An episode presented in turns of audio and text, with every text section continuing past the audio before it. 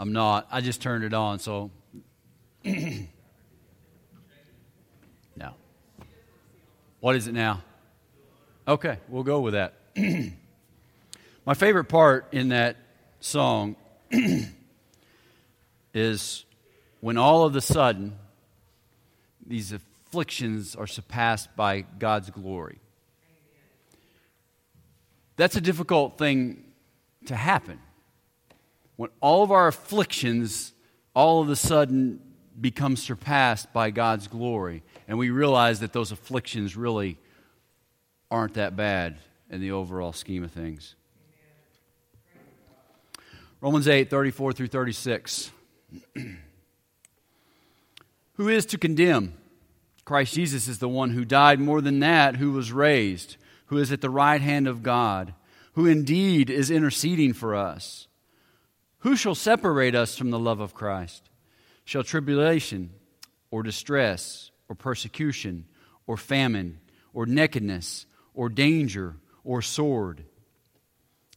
As it is written, For your sake we are being killed all the day long. We are regarded as sheep to be slaughtered. The Word of God. Let us pray. Most gracious God, as we look at these remarkable words in this chapter of Romans, we pray, Lord, that you would sear them in our hearts and on our minds, that we would look to them and gain strength in difficult times in our lives, that would, they would forever be a source of confidence for those who are called according to your purpose and those who love you. And for those who aren't and don't, that maybe they will. We have that hope and that request. And Father, as I stand here this morning, I pray that the words I speak be not of my own will, but be according to yours and bring you glory. For it's in Christ's name we pray. Amen.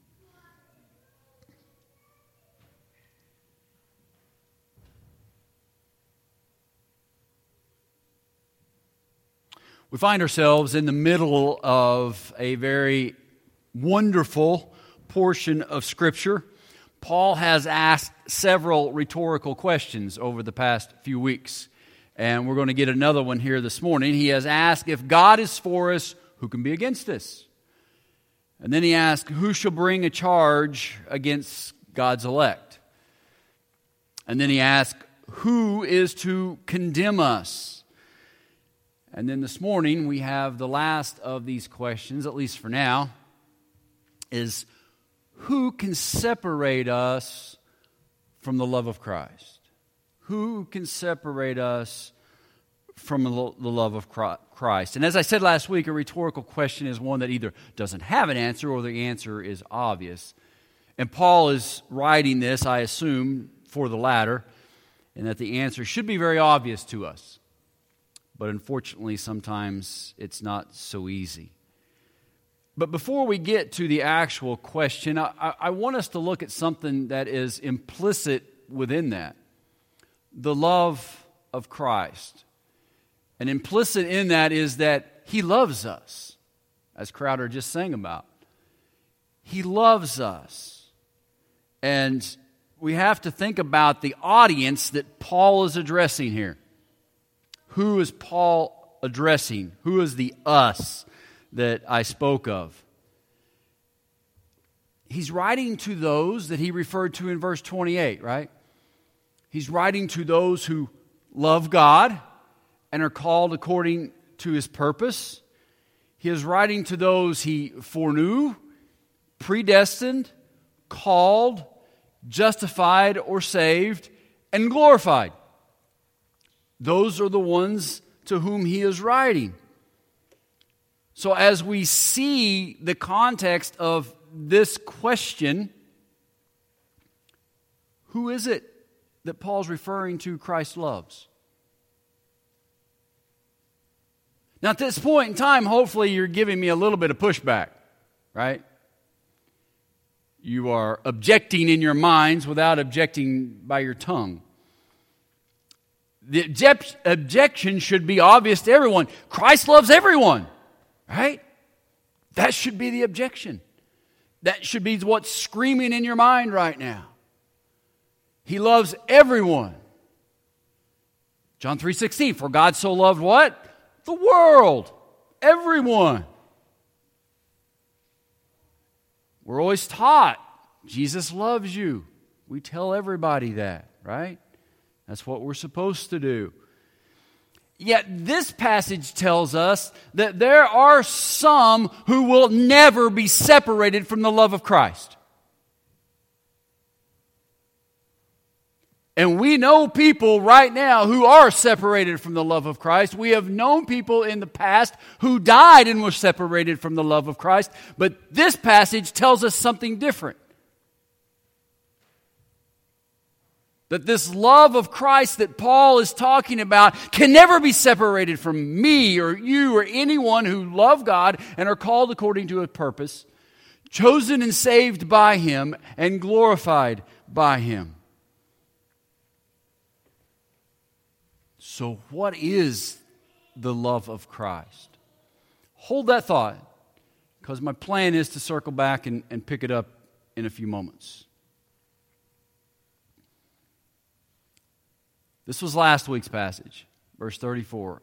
And who is the one who condemns?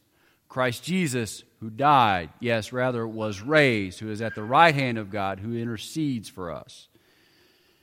And I told you that the second part of verse 34. We'll see how this works.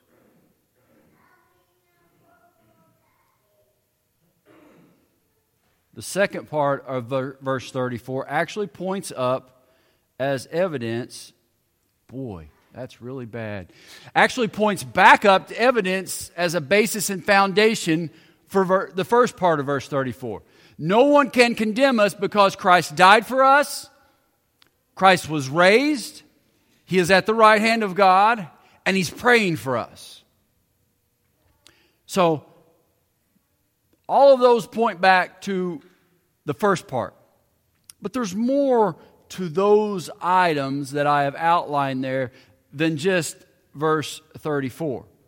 It gives us so much confidence knowing that no one can condemn us and they can't condemn us because of all those things that Jesus did for us. But I believe this second part that I wrote on also points downward to verse 35. The second part, those ideas that he died, that he was raised, that he is at the right hand of God, that he is interceding for us, also points downward towards verse 35 as a basis and foundation to what we see in verse 35. When you write, you don't jump from random idea to random idea. You may. When you write appropriately, it's supposed to be a logical flow of thoughts. That there is a progression of thoughts. That we just don't jump from one thought and jump over here like a squirrel. I do that sometimes. I'm probably guilty of that this morning. My goal is not to do that. That's not what Paul was doing. He tells us in verse 34 who is to condemn us? No one, because Christ is doing and has done all these things for us. He doesn't just jump to another topic in verse 35. He is adding to verse 35 based upon what verse 34 said. So it was those things. I just went back and it didn't go back. It did. So Christ died for us. He was raised. He's sitting at the right hand of God. He is praying for us. And that leads him to the very next question who will separate us from the love of Christ? And I think it's important that we see it that way and we understand it. Because all of these things in verse 34 demonstrate Christ's what for us? His love for us. This is the outworking of the love that Jesus had for us, has for us. And when I said about this love idea, who's he doing these things for? Us. 28. Those who love God and are called according to his purpose. That's who he's doing these things for. And that's the love that we're talking about in verse 35. He's not doing those things for everyone. He's not praying for everyone, folks. That's not what he does. John 17, 20, Christ's high priestly prayer. He's praying to the Father. And he says, I do not ask for these only. He's praying about the disciples. I don't, I'm not just asking for them, but I'm asking for all the believers, all those who believe in me through their word. That's the focus of his prayer. He did it here on earth, he's doing it in heaven by the Father's right hand. And it's just focused on believers. And that's the confidence we looked at last week that nobody's to condemn us. And that is the outworking we see this week in his love. It's the justification of his love. So, circling back to my original question, does Jesus love people differently? The answer is obvious, should be now, right? Believers have a special place with Jesus that unbelievers don't have. Believers are getting benefits that unbelievers aren't. Believers are getting the benefit of Jesus dying for us, that Him being raised for us, that Him ascending into a heaven, into the heavens, uh, sitting at the right hand of God and praying for us. That is the outworking of the love that He has for each one that loves Him. And it's just for us by God's grace, not because we're any better than anybody else but just by God's grace, believers hold a very special place with God. While this may seem difficult for you to wrap your head around, and it can be put offish at times, jump to the Old Testament. Did God love a group of people more than he loved others? You got no problem saying that Israel was God chosen people, do you? The Chaldeans? Whew, we got no problem with that. Everybody in here would raise their hand. Yeah, he loved the Jews more than anybody, anybody else. But yet, whenever the church gets thrown in there, we tend to push back. I will tell you this morning that the church has a very special place in God's heart. More than anything else. That's who he's coming back for, folks. He's not coming back for the nation of Israel. He's coming back for the church. He loves the church unlike anything else. And we are individual members of that body, of that church. So, yes, there is a very different type of love that God has for a believer than an unbeliever. So, as we take this question, what shall separate us from the love of Christ and all those things that He's doing for us demonstrates his love for us. The first words says who. Well, it kind of seems a little obtuse because it says, Who shall separate us from the love of Christ? And yet then we get a bunch of events or things. You would think, in keeping consistent, you'd get a bunch of people. Uh, who's going to separate us from the love of Christ is my congressman or the king or whoever. That's not what has actually happened here. I, I think it would be better translated, and it is the same word.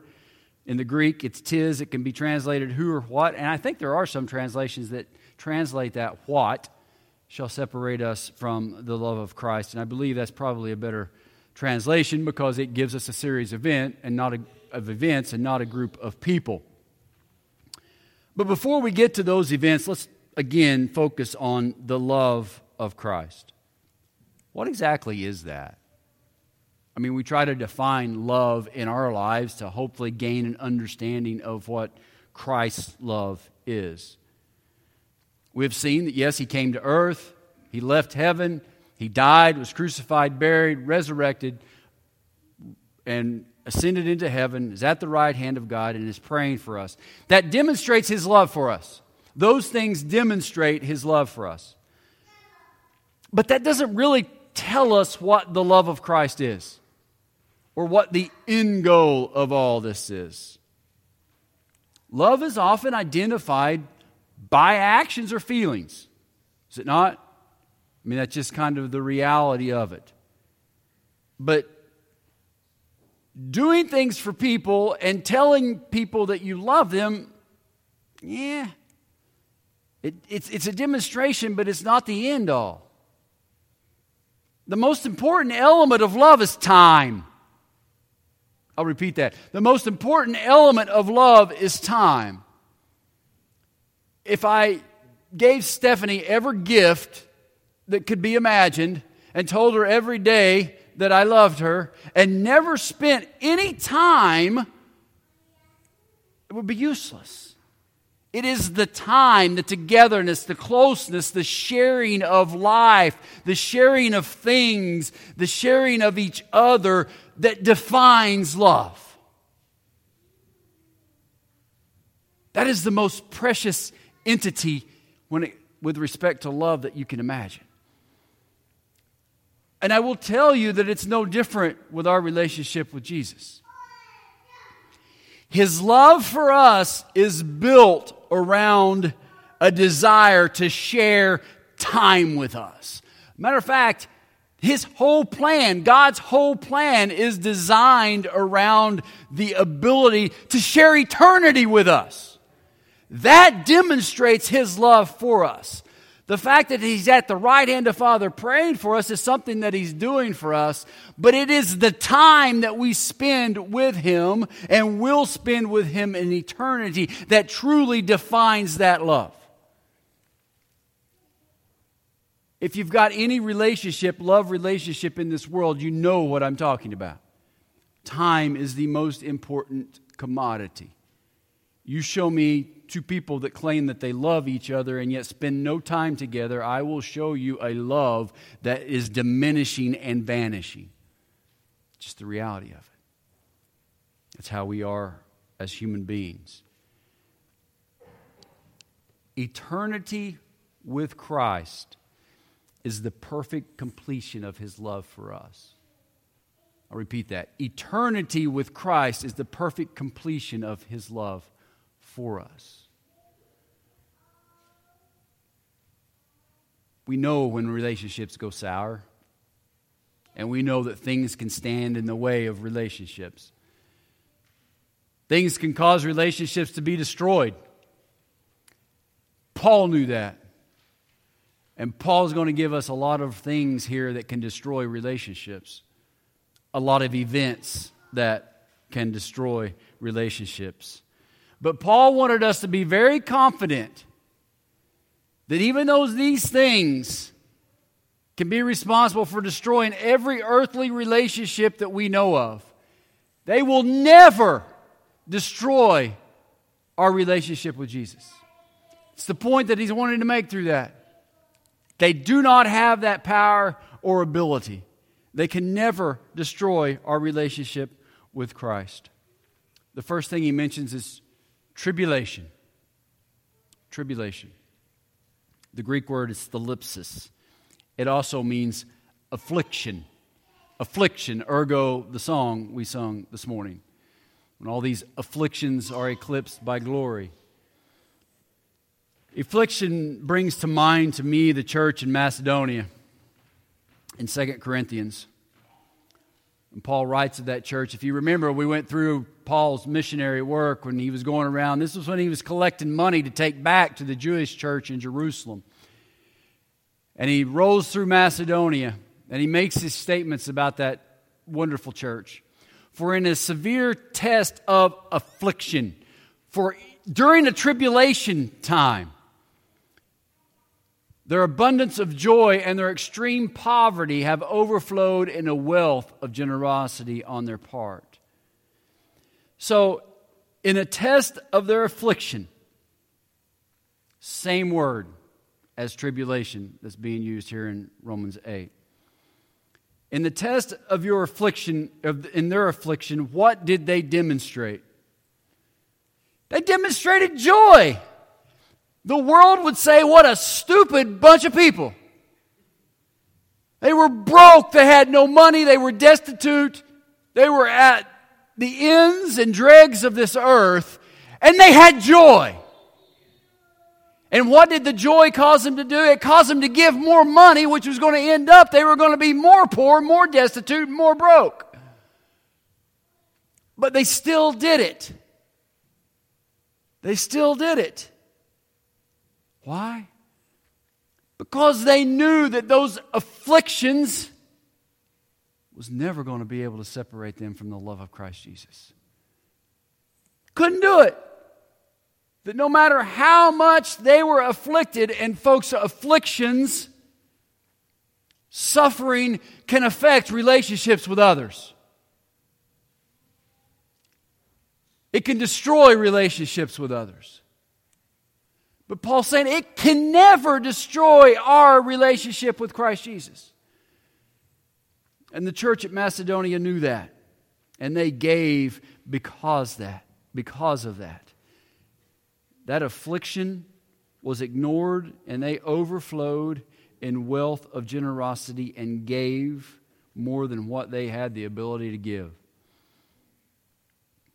When we can find that joy in the midst of affliction, you can confirm in your heart that Christ Jesus is your treasure. When you can find that joy in the midst of affliction, you can confirm, or it confirms in your heart, that Jesus is your treasure more than anything else. Distress. Distress is extreme anxiety, sorrow, or pain. Anxiety is a horrible affliction.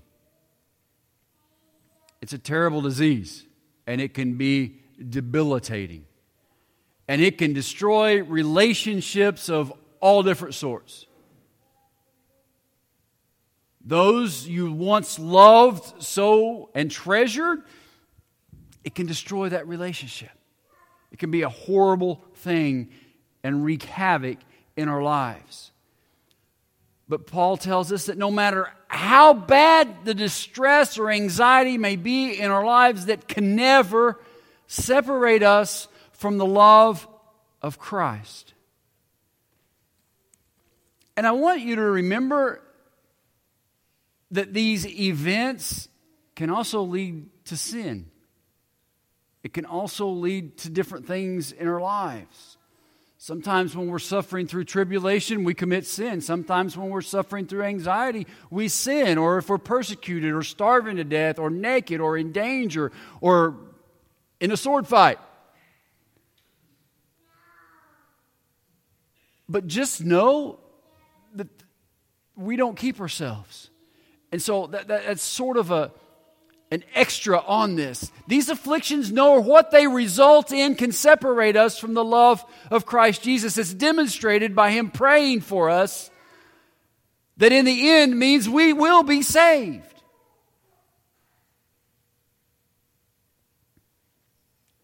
Persecution. Persecution.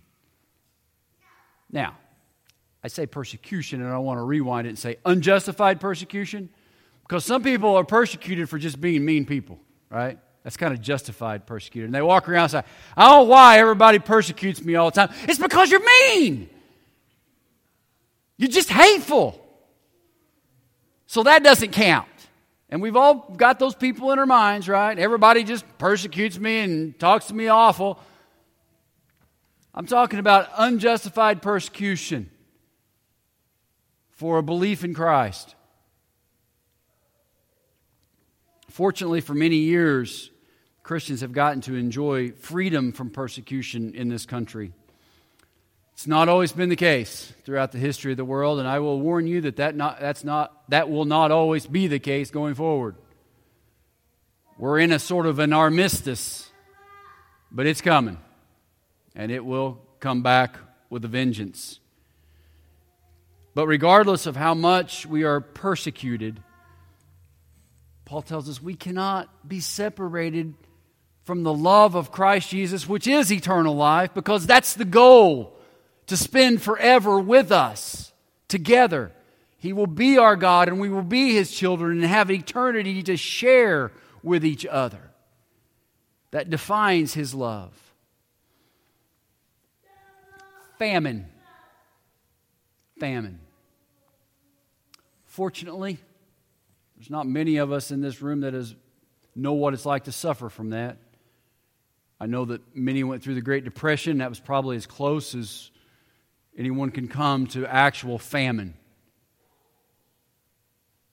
The idea of being starved to literally death is foreign to my mind and very difficult to understand.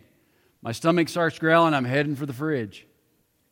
I say that in jest, but it is serious because there are people around the world that, that suffer to this day. But if you want something that will separate you from other people, starvation will. The entirety of your brain is focused upon finding the next amount of food, whatever it may be, so that you can have the energy to stand up. No one else around you matters at that point in time. You're worried about being able to sustain your life, and that's what a lot of these are. That love relationship you had with whoever it is is way down on the list of things when all you're trying to do is stay alive. But it's not with God. And that's what Paul's telling us. It doesn't matter how much damage these things can do to us individually with our relationships with each other because they can't have that effect on Christ's love for us. Famine can never separate us from the love of Christ Jesus, which is eternal life. Nakedness. We don't really understand that one either. We can usually find some sort of clothing to cover us. But just try to go there with me in your mind to think how awful that must really be to be exposed to all the elements the freezing cold, the blazing sun. And you spend so much of your time just trying to find some sort of protection. It's going to make you not focus on those that are around you, but you're in self preservation mode. Those love relationships, you don't care about them. You're just wanting to be able to survive. Paul says, not even nakedness can separate us from the love of Christ, which is eternal life. Danger? Danger. There are many different levels of danger. Real danger, I believe, is whenever your life or the taking thereof may be imminent. I think of those of you that have served our armed forces and have seen combat and been under fire. When you're worried about self preservation, that love relationship you may have with whoever it is isn't on your mind. I mean, you're just worried that you're going to make it to the next point to be able to grab the next heartbeat and the next heartbeat after that and the next heartbeat after that because survival is all that's on your mind any relationships you have at that time really don't exist. You're just worried about staying alive. Love relationships at that time are a delicacy that you don't have the pleasure of enjoying. And yet, Paul tells us that danger, no matter how bad it is, can never separate us from the love of Christ Jesus which is eternal life. And finally, the sword. At first glance, you may think that that and danger is sort of together. I don't think that they are. I think that Paul's going a little bit further with the sword. The sword can definitely bring danger, but it can also bring death. Not even death. When all the relationships here on this earth are gone, that cannot separate us from the love of Christ Jesus, which is eternal life. And he tells us all these things so that we know, folks, for those of us who love Christ, who are called according to his purpose, there is nothing that we can fathom or imagine in our mind that can steal our eternity. That's why he's telling us that. All of these things steal our relationships on earth and can steal and have stolen our relationships on earth. They cannot steal our relationship with Christ Jesus. Can't happen. And oh, by the way, he's going to give us some very encouraging words here in verse 36. I say that rather sarcastically. Because this is what he's telling us to expect. As it is written, For your sake we are being killed all the day long. We are regarded as sheep to be slaughtered. It's a quote from Psalm 44, verse 22. He's telling us that God's not going to protect you from all these things. Don't think you're above that. Don't think Jesus loves me and I'm not going to get cancer. Don't think Jesus loves me and I'm not going to be persecuted. Don't think Jesus loves me and whatever, you fill in the blank. Because that's not what the Word of God says. We are going to be killed all the day long. Suffering is imminent. Suffering is part of our lives. We are going to be subjected to tribu- tribulation. We are going to be subjected to distress, to persecution, to famine, to nakedness, to danger, to the sword. Those are all going to fit us. But there's good news.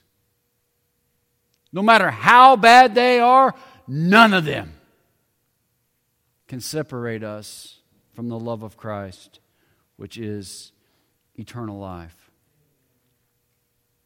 So, as I close this morning, have confidence in that. See the beauty in that. Over the past year and a half or so, there's been a whole lot of suffering going on.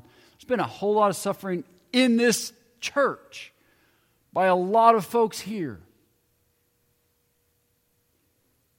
And I know that relationships have come and gone in your life, whatever the case may be. But know that Nothing. Nothing. Nothing that was listed or nothing that we can dream up has the power to separate us from Christ Jesus and to steal our eternity with Him. Let us pray. Most gracious God, we thank you. Oh, we thank you for your love. We thank you for the power of your love. Father, our love here on earth can be very fickle, and it can be changed and destroyed so easily by just the things that we spoke of this morning.